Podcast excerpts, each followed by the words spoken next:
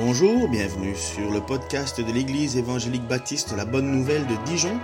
Nous sommes situés aux 5 rue du lycée à Dijon. Vous pouvez trouver des informations sur notre Église sur le site internet www.la-bonne-nouvelle.org. Passez une excellente journée ou soirée. Alors merci, merci à chacun de, prendre aussi le temps chez vous à la maison d'être euh, sur euh, devant votre TV. Vous avez vu qu'on essaye d'améliorer les choses pour que ça soit encore plus interactif, pour que vous puissiez persévérer à, chanter, à louer, à adorer Dieu et puis euh, à faire ce que l'on doit faire. Hein. ça nous est, ça nous est demandé par l'Écriture, par, par Dieu lui-même. Persévérer dans l'Écriture, persévérer dans l'enseignement des apôtres. Et je continue aujourd'hui, ce matin, à vous enseigner sur euh, l'évangile de Marc. Et dans l'évangile de Marc, il fallait que je prenne un titre. Alors, le titre que j'ai choisi, euh, je l'ai changé en dernière minute. Euh, parce qu'au départ, mon titre, c'est Ne pas faire le malin. Et je ne sais pas quel titre j'ai affiché, j'ai changé. C'est quoi le titre, Denis trop d'assurance. Donc euh, vous voyez, j'ai pris une image euh, d'un bonhomme, euh, d'un jeune homme qui, qui, se prend un peu pour Superman et qui, qui ouvre sa chemise pour sortir son, sa camisole, on va dire sa liquette, son t-shirt moulant, et il fait preuve d'une grande assurance. Alors,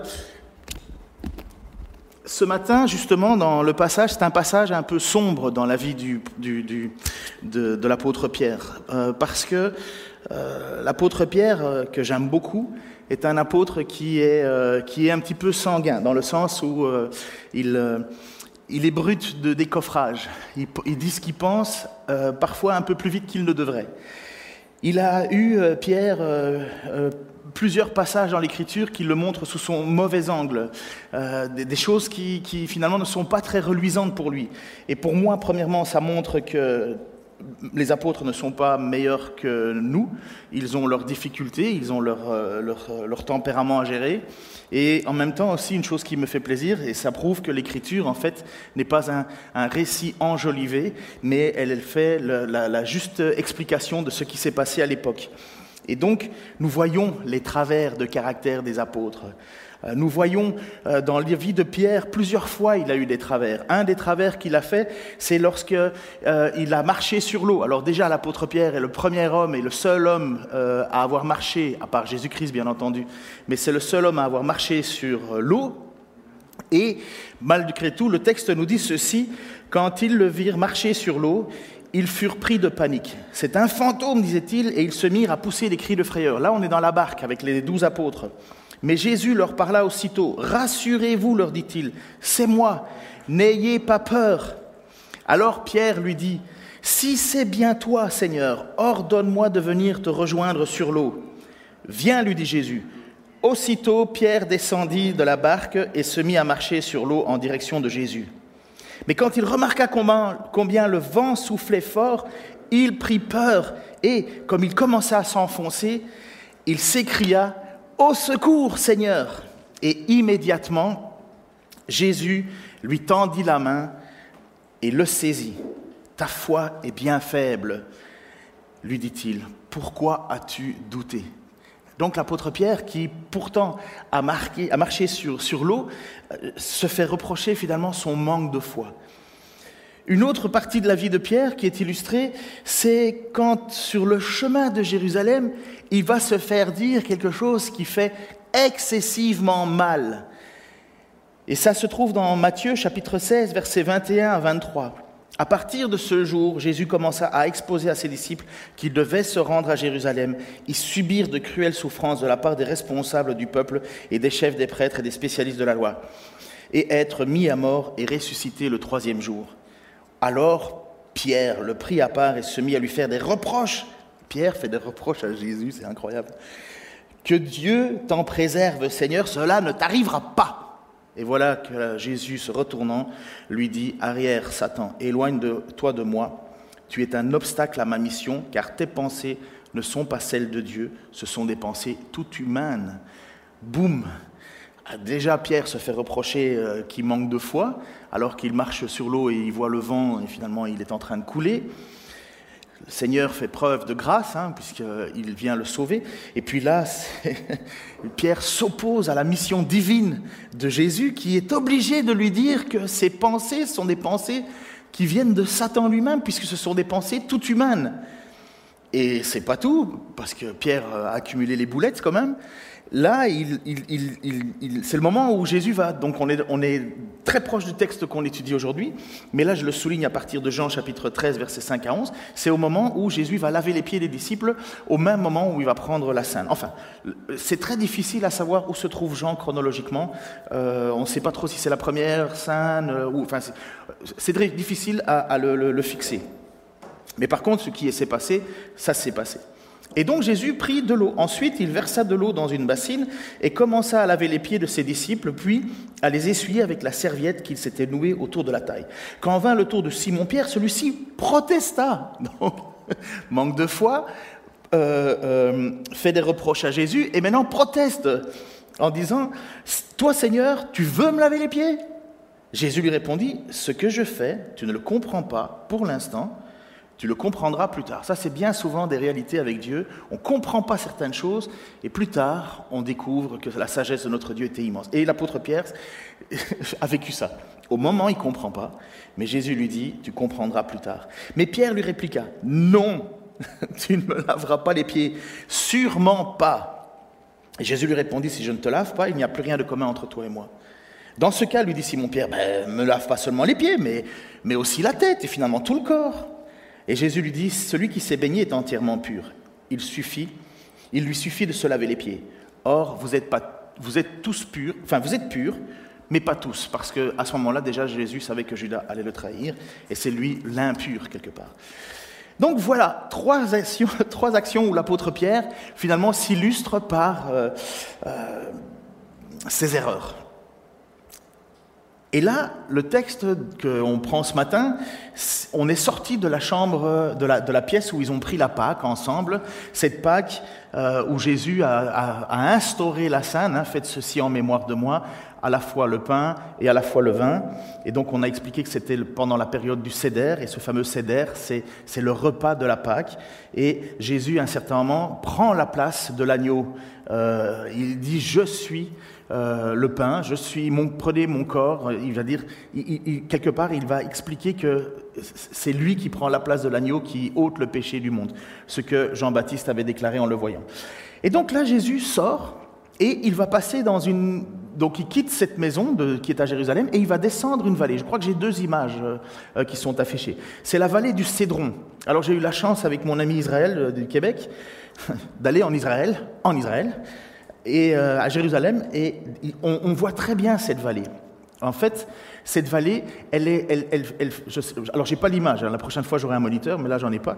On voit très bien qu'on a les remparts de Jérusalem d'un côté, une petite vallée qui descend, et dans le fond, c'est le fameux torrent du Cédron, qui normalement, lorsqu'il y a des pluies, c'est rempli, mais les trois quarts du temps, c'est sec. Euh, et, puis alors ça remonte de l'autre côté. Je crois que la deuxième image, on le voit, où on voit le, jardin des Oliviers, parce qu'il se dirige euh, vers le jardin des Oliviers, euh, Génézareth, comme on dit. Euh, il, s'en va vers cet endroit-là. Et cette petite, ce petit ruisseau, quelque part, en fait, il, reçoit les eaux de lavage, il reçoit les eaux des pluies, et des historiens, et je crois que c'est assez juste, disent que, en fait, dans euh, cette petite vallée, ce petit torrent du Cédron, en fait, coule aussi le sang des agneaux qui sont sacrifiés à Pâques. Il y a 250 000 agneaux qui sont sacrifiés pendant la fête de la Pâque à Jérusalem. On estime qu'il doit y avoir plus ou moins un million de litres de sang par jour qui coule. Il faut bien que ce sang euh, coule quelque part. Il faut bien qu'il quitte la ville. Et donc, le, puisque on sait que le temple, les sacrifices étaient faits le 14 de Nissan, enfin pour ceux qui veulent être plus précis, c'est le jour de la Pâque, on mettait, pendant la période de la Pâque, on mettait 250 000 agneaux à mourir. Et le nom euh, Cédron, Kidron, Cédron, signifie noir, trouble, obscure, triste, morne.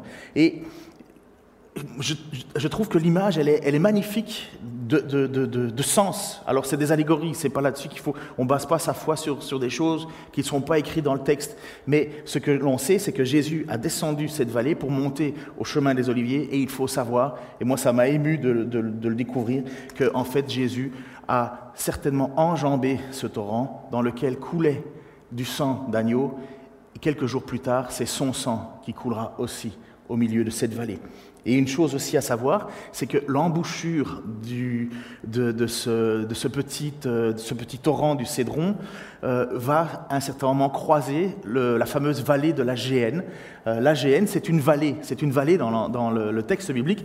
On le voit à plusieurs endroits, une vallée qui a été plus d'une fois euh, euh, mis à l'avant parce que c'était un endroit horrible.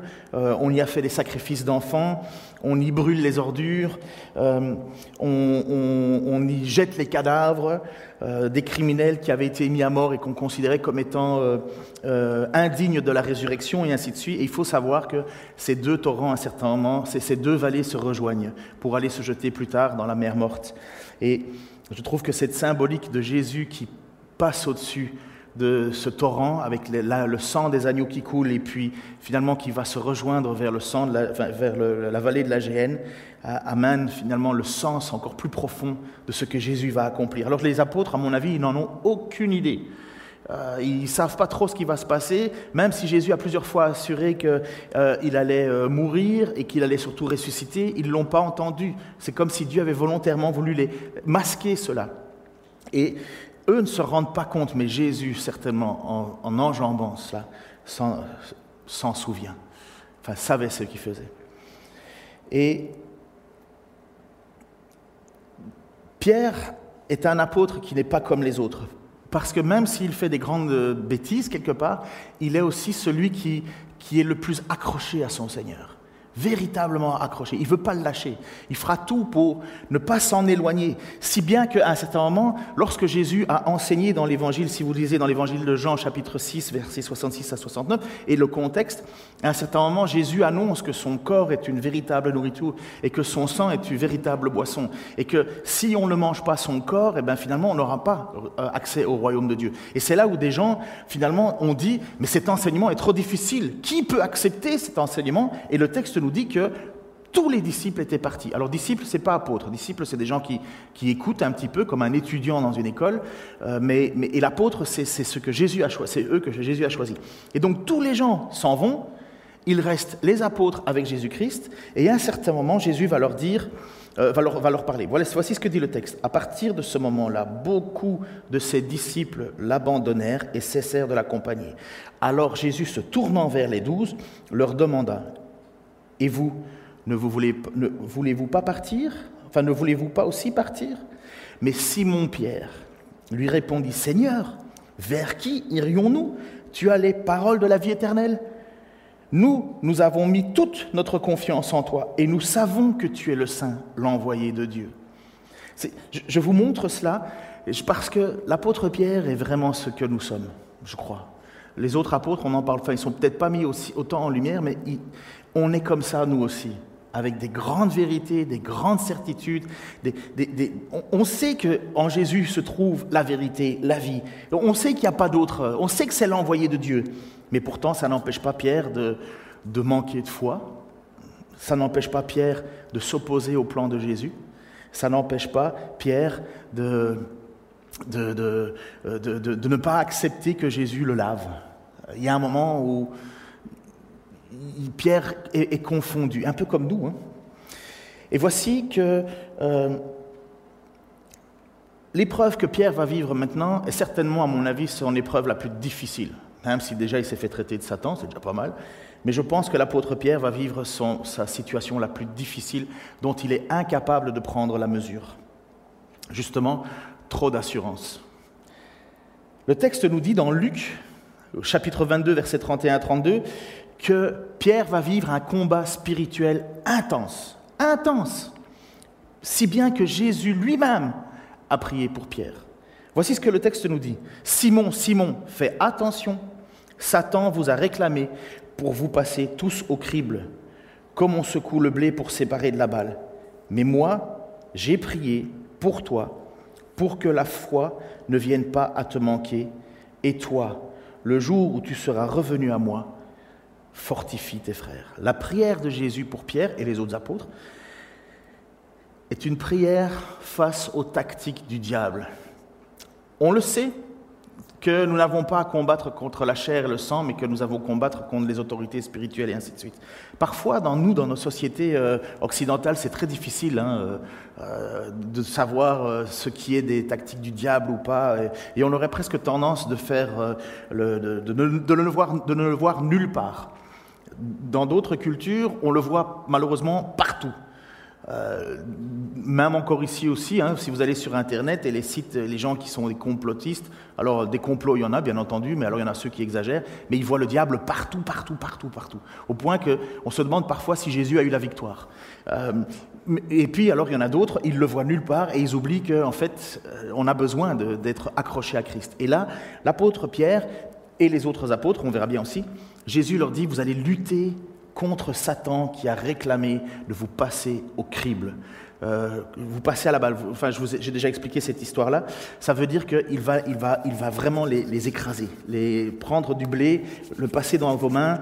Il reste euh, les grains qui sont séparés de, des écorces. Vous soufflez et hop, la balle s'en va. Donc euh, les impuretés, vous gardez que le grain. Ça veut dire que ça va frotter. Et l'apôtre Pierre, ça va frotter. Mais Jésus lui dit déjà une parole d'espoir. Quand tu reviendras à moi, occupe-toi de tes frères. On va, encore aborder ce sujet-là, hein, mais on a tendance à vouloir disqualifier les gens un peu trop facilement. Et je vous le dis déjà d'emblée, un serviteur de Dieu qui n'a pas souffert n'a pas fait ses preuves. L'apôtre Paul, c'est par ses souffrances qu'il montre son attachement à Dieu. Et je crois que l'apôtre Pierre, il a besoin de vivre ça. Ses connaissances, elles sont là il connaît que Jésus vient de Dieu. Il aime le Seigneur, il ne veut pas le perdre. Il se sent indigne au point de ne pas vouloir que Jésus le lave ses pieds. Mais enfin, ne me lave pas les pieds, je, suis indigne de ça. Tu es pur. Tu es pur. Pourtant, il a manqué de foi. Pourtant, Jésus lui a dit que c'était Satan qui l'avait motivé pour être contre ses plans. et il est pur. Jésus lui dit, tu es pur. Pur, mais avec des erreurs. Alors Pierre, dans cette histoire, va déclarer, même si tous les autres sont ébranlés, moi, je ne le serai pas. Moi pas. Même si tous les autres sont ébranlés, moi pas. Combien de fois j'ai entendu ces phrases? Surtout parmi des jeunes croyants un tout petit peu, euh, euh, trop sûrs d'eux-mêmes. Bien sûr, la conversion était là, le changement de cœur était là. Mais je suis certain que Pierre aussi, son, amour pour Jésus était immense. Et pourquoi? Et il déclare, même si tous les autres, même si les autres apôtres là, qui ont vécu pendant trois ans avec moi, avec toi, qui ont vu les miracles, qui ont, qui ont eux, d'accord, mais pas moi, pas moi. Et voilà que Jésus va le répondre, vraiment, je te l'assure, aujourd'hui, cette nuit même, avant que le coq ait chanté deux fois, tu m'auras renié trois fois. Marc 14, 30.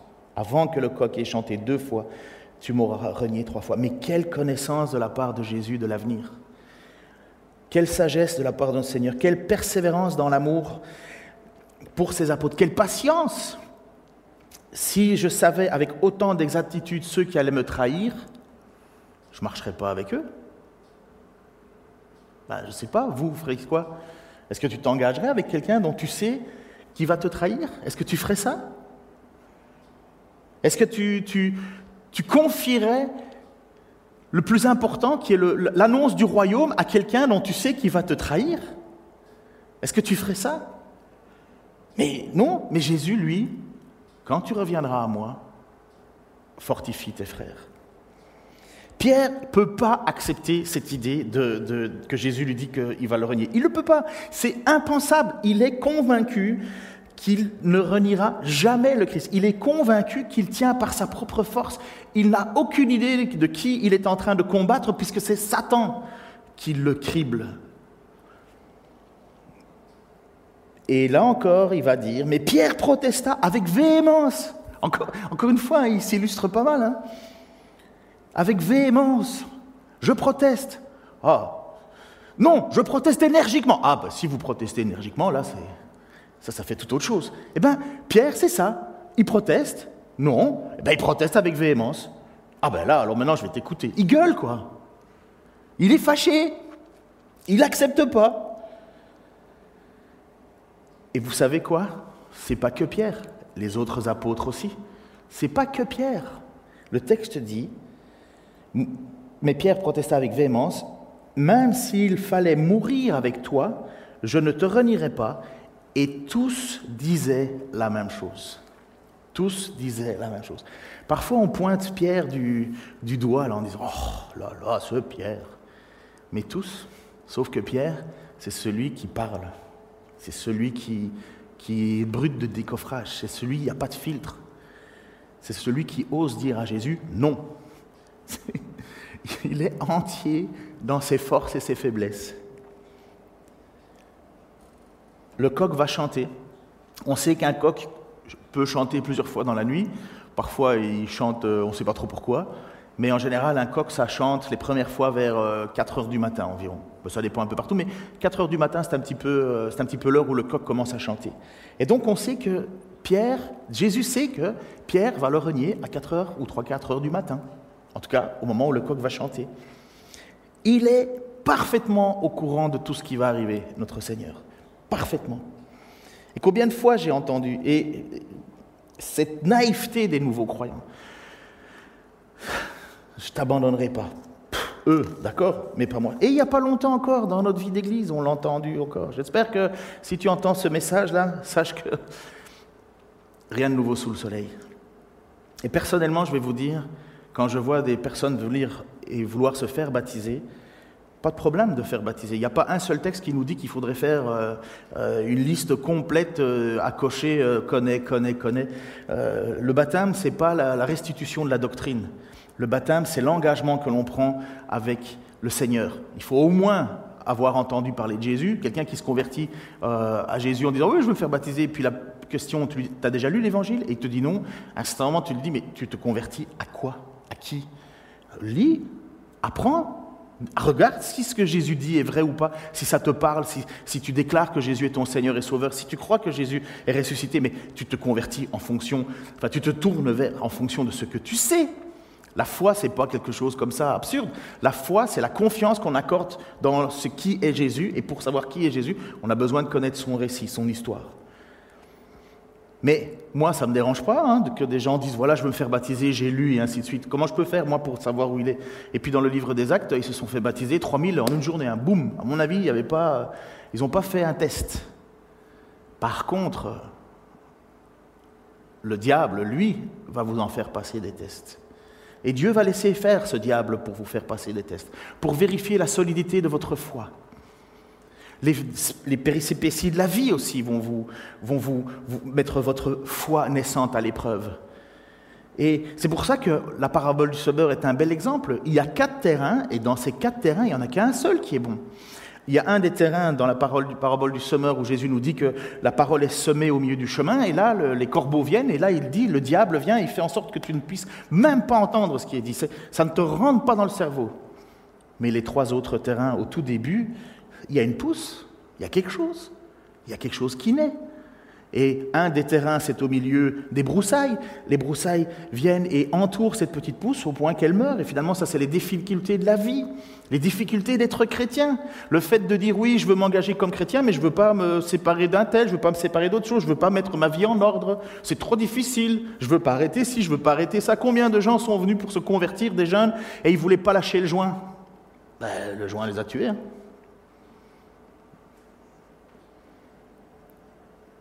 Il y en a d'autres où il est dit le, peu de,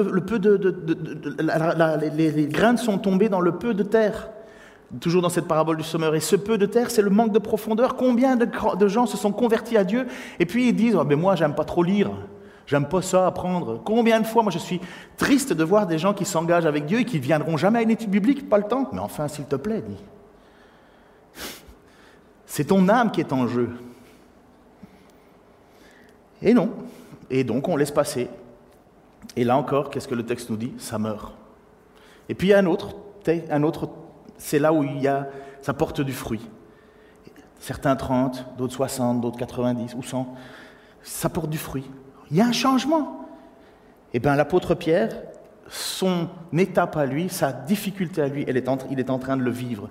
Mais Jésus lui a dit, lorsque tu reviendras à moi, fortifie tes frères. Je peux vous, encourager, vous assurer que si vous n'êtes pas passé par des épreuves dans votre vie chrétienne, votre discours d'encouragement, il sonne un peu creux. C'est comme un médecin qui te dit euh, Moi, euh, je suis super bon médecin, mais il n'a jamais fait une opération. Il a juste des diplômes pour le moment. Il a juste théoriquement réussi, mais il n'a pas encore mis les mains dedans. Il n'a pas encore été dans panique parce qu'il y a une veine qui a explosé et ils ne savent pas trop quoi faire. Il n'a pas été en panique parce qu'à un certain moment, il y a, un problème.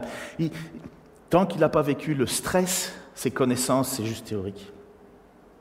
Et je crois que le, diable nous fait passer par des moments pareils, nous fait passer par des, des, moments où on pense avoir une certitude, mais on oublie que le diable, premièrement, il est très fort, et que notre foi est très petite, bien souvent. Et Jésus lui a dit à Pierre, oh, que ta foi est petite.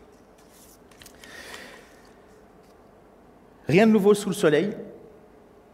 Il y aura toujours un tri qui va s'opérer, toujours. Et ce tri se fait à travers les persécutions, à travers les épreuves. Mais si on reste accroché, coûte que coûte, même en tombant, et rester accroché même en tombant, ça veut dire qu'on se tourne vers la, repentance. Seigneur, pardonne-moi. Seigneur, j'aurais pas dû. Seigneur, j'ai cru que. Et on revient à Dieu. Et qu'est-ce qu'il fait, Jésus? Il nous pardonne. Il nous pardonne. Mais écoutez, l'apôtre Pierre a renié Jésus. J'insiste pas trop parce que, j'insisterai sur ce passage au moment où Pierre va le faire vraiment. Donc, euh, dans quelques versets plus loin. Mais, premièrement, ce que je veux encourager, et t'encourager, et m'encourager, et en même temps nous mettre une petite tape derrière le tête, à moi en premier, n'ayons pas une trop haute opinion de nous. Ne disons pas euh, les autres oui, moi jamais. Acceptons avec humilité que le diable est un lion rugissant cherchant à nous dévorer. Que le combat fait rage pour ceux qui appartiennent à Christ. Reconnaissons que nous avons encore en nous beaucoup de convoitises. Reconnaissons que si le sang de Jésus n'avait pas coulé pour nous, Reconnaissons que rien ne peut nous séparer de l'amour de Jésus aussi. L'apôtre Pierre, Jésus est très bien au courant de ce qu'il va faire. Et il y a une très grande différence entre le reniement de l'apôtre Pierre et la trahison de Judas. Il y a une très grande différence entre la crainte de Pierre, la crainte des hommes finalement, et la cupidité de Judas il y a une très grande différence entre la chute, c'est marrant de dire, la chute de Pierre, et marcher dans le, péché comme Judas l'a fait. Oui, Judas a renié Jésus, mais par cupidité. Oui, Pierre a renié Jésus, mais par peur. Oui, Pierre est tombé, mais Pierre s'est relevé. Et étant fortement croyant dans le fait que la souveraineté de Dieu ne, change rien dans mes erreurs, puisque je crois que Dieu m'a choisi avant la fondation du monde, j'ai rien fait pour le mériter. Je crois que Pierre, qui a été choisi par Jésus, puisque instantanément il va dire ce n'est pas vous qui m'avez choisi, c'est moi qui vous ai choisi, il va dire lorsque tu reviendras à moi, tu fortifieras tes frères. Parce que Jésus sait que ce n'est pas par Pierre, par la force de Pierre, que Pierre va revenir à Jésus. C'est Jésus qui va le faire. Et ça s'est passé au bord de la mer. Ils étaient en train de pêcher, retourner à leurs activités. Et Pierre Jésus a appelé Pierre. Pierre était de nouveau débordant d'amour. Et vous connaissez ce passage-là. Pierre, m'aimes-tu? Oui, Seigneur, je t'aime. Occupe-toi de mon peuple. Pierre, m'aimes-tu? Oh oui, Seigneur, je t'aime. Occupe-toi de mon peuple. Pierre, troisième fois, m'aimes-tu? Et là, Pierre, mais enfin, Seigneur, tu sais tout. Tu sais tout de moi. Tu sais que je t'aime. Au-dessus de tout, occupe-toi de mon peuple. Un serviteur éprouvé est un serviteur approuvé. Et je termine ce texte qui est pour moi un énorme encouragement, autant pour la vie de Pierre que pour ma vie, que pour ta vie, je l'espère. C'est Paul qui va le dire à Timothée. Ces paroles sont certaines. Si nous mourrons avec lui, avec lui, nous revivrons. Si nous persévérons avec lui, avec lui, nous régnerons. Mais si nous renions, lui aussi nous reniera. Mais si nous sommes infidèles, il demeure fidèle, car il ne pourra jamais se renier lui-même. Il y a une grande différence entre renier Christ en disant je ne crois pas que Jésus-Christ est le Messie, le Seigneur, le Sauveur, et finalement tout ça, je mets ça derrière moi, et le fait d'être tombé, infidèle. Heureusement qu'on n'est pas sauvé par notre fidélité. Hein. Les églises seraient encore plus vides qu'elles le sont en mode Covid. Les églises seraient vides en fait, tout court. Seigneur, je te remercie pour ton amour et ta grâce envers nous. Je te remercie parce que cette histoire de l'apôtre Pierre, elle résonne dans ma vie, dans mon cœur, dans mon histoire. Combien de fois, Seigneur, euh, j'ai cru que j'étais fort. Je suis parti dans un autre pays, Seigneur, en pensant que j'étais fort, et je me suis fait ramasser. J'ai voulu entamer des choses, Seigneur, dans ma vie, en pensant que j'étais fort mais je me suis fait ramasser. J'ai cru que je ne pêcherais plus jamais, Seigneur, et là encore, je me suis fait ramasser. Seigneur, aide-moi à comprendre et à accepter que si je ne reste pas accroché à ta grâce, à ta fidélité, à ton amour, je suis perdu. Seigneur, apprends-moi à te demander pardon encore constamment. Apprends-moi à prier avec reconnaissance. Apprends-moi, Seigneur, à te placer au centre de ma vie, parce que lorsque tu t'éloignes de moi, Seigneur, je faillis. Seigneur, je ne veux pas t'abandonner. Nous ne voulons pas t'abandonner. Nous voulons rester fidèlement accrochés à toi. Mais nous savons, Seigneur, que nous tombons plein de fois. Et Seigneur, une fois que l'on est relevé, je te, je te, demande, Seigneur, que nous puissions utiliser nos, erreurs, nos échecs, pour fortifier nos frères, nos sœurs. Tu nous dis aussi dans ta parole qu'il faut avoir euh, compassion de ceux qui sont plus faibles et qui sont pris par les doutes. Seigneur, tu les aimes tout autant que nous. Ce n'est pas parce qu'on mérite, c'est parce que tu fais grâce. Au nom de Jésus-Christ. Amen.